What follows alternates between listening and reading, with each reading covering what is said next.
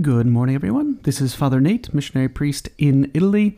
Today is Sunday, May 21st of 2023, and depending on where you're at, we're either celebrating the seventh Sunday of Easter, or for most of the English-speaking world, we're celebrating the Ascension of the Lord. In that case, the Gospel for today comes to us from the Gospel according to Matthew, chapter 28, verses 16 through 20. The eleven disciples went to Galilee, to the mountain to which Jesus had ordered them. When they saw him, they worshipped, but they doubted. And then Jesus approached and said to them, All power in heaven and on earth has been given to me. Go therefore and make disciples of all nations, baptizing them in the name of the Father, and of the Son, and of the Holy Spirit, teaching them to observe all that I have commanded you. And behold, I am with you always until the end of the age. Today we celebrate the Ascension of the Lord. Now, both of today's readings, we can say the first reading and the Gospel, recall for us the facts of the event. Jesus was taken up into heaven and is seated at God's right hand. Now, even though we profess this mystery week in and week out when we say the Creed, we might wonder well, why? Why did Jesus have to ascend? Why didn't he just stay here with us, hanging out and helping us? It's a good question, and that's a question that we can consider today. Why is the ascension good? Why is it important for us? Well, as surprising as it might sound, this feast isn't just about Jesus being lifted up. On the contrary, in the celebration of the ascension, our souls are lifted up to him as well. In other words, it's like a celebration for us too. In a sense, on the ascension, we also ascend into heaven. Christ tells us that where our treasure is, our hearts are there too. So if we really set our hearts on Jesus Christ, if He's really our treasure, our life, then because of the ascension, our hearts are drawn to Him and hence drawn to heaven. It means that we just don't sit around here thinking about earthly things, worldly things but rather we think about those of heaven. And it's this thought that gives us the strength and the grace to leave behind worldly concerns or thinking too much about money, power, things I want to have, what other people think of me. As St. Paul writes to the Colossians, he tells them, If you are raised with Christ, seek what is above, where Christ is seated at the right hand of God.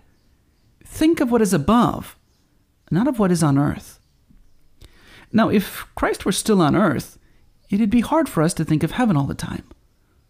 But because he's gone, and because we know precisely where he went, our thoughts turn to that place where we hope to live with him forever. This is why Christ's ascension changes us.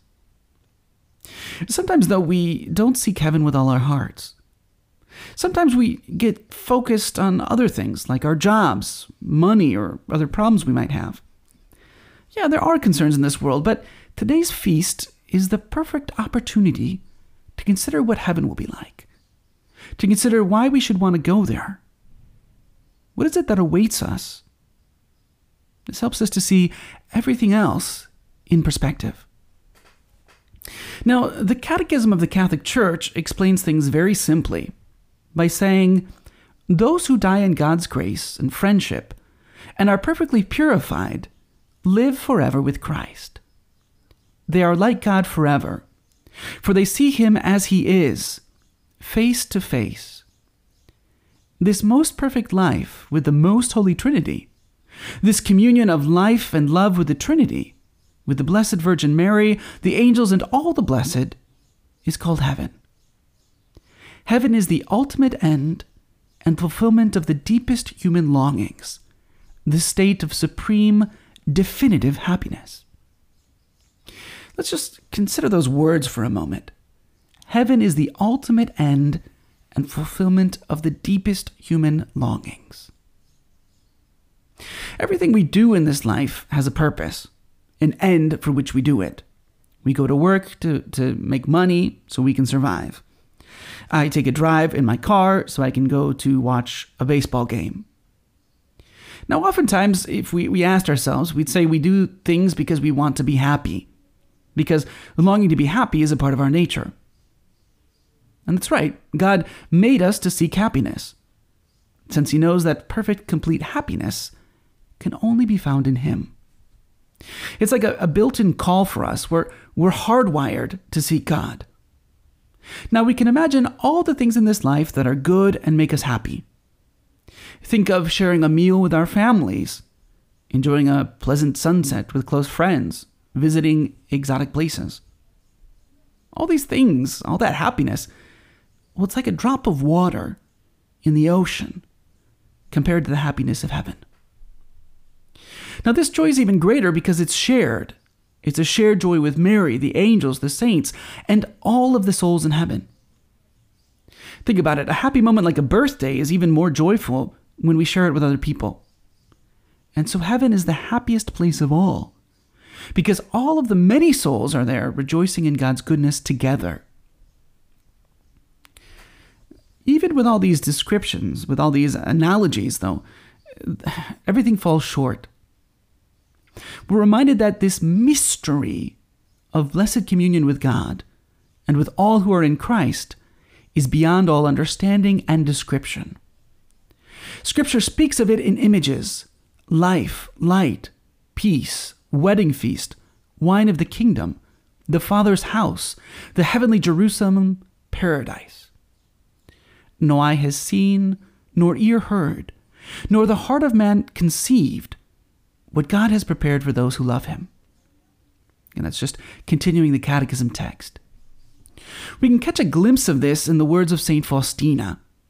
Now, we know that St. Faustina had visions of hell. She had all these different visions which might frighten us, but she also had a vision of heaven one day.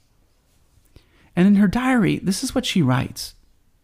She says, Today I was in heaven, in spirit, and I saw its inconceivable beauties and the happiness that awaits us after death. I saw how all creatures give ceaseless praise and glory to God I saw how great is happiness in God, which spreads to all creatures, making them happy.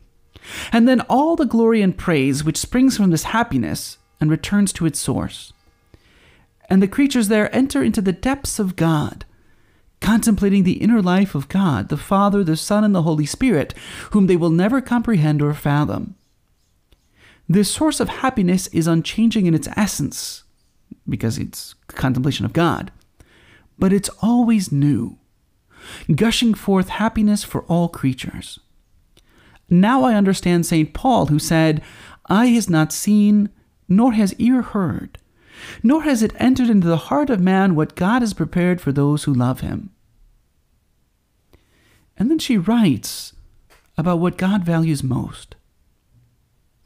She says, And God has given me to understand that there is but one thing that is of infinite value in his eyes, and it is love of God. Love, love, and once again love. And nothing can compare with the single act of pure love of God. Oh, with what unconceivable favors God gifts a soul that loves him sincerely. This is what we need to reflect upon as we celebrate the solemnity of the Ascension. We need to ask ourselves have we really set our hearts on Christ and on heaven? Do we really love God with all, with all our hearts and seek to please and to serve Him in all that we do? Do we really look forward to eternal reward, to the eternal reward of heaven, where Christ sits at the right hand of the Father? How great will your glory and happiness be, says St. Cyprian, to be allowed to see God to be honored with sharing the joy of salvation and eternal light with Christ your Lord and God, to delight in the joy of immortality in the kingdom of heaven with the righteous and God's friends. So today, then, let's ask through the intercession of Mary, Queen of Heaven, for the grace to really love Christ, to set our hearts on Him alone, so that we might follow Him where He has gone before us, and thus enjoy the happiness of heaven with him forever.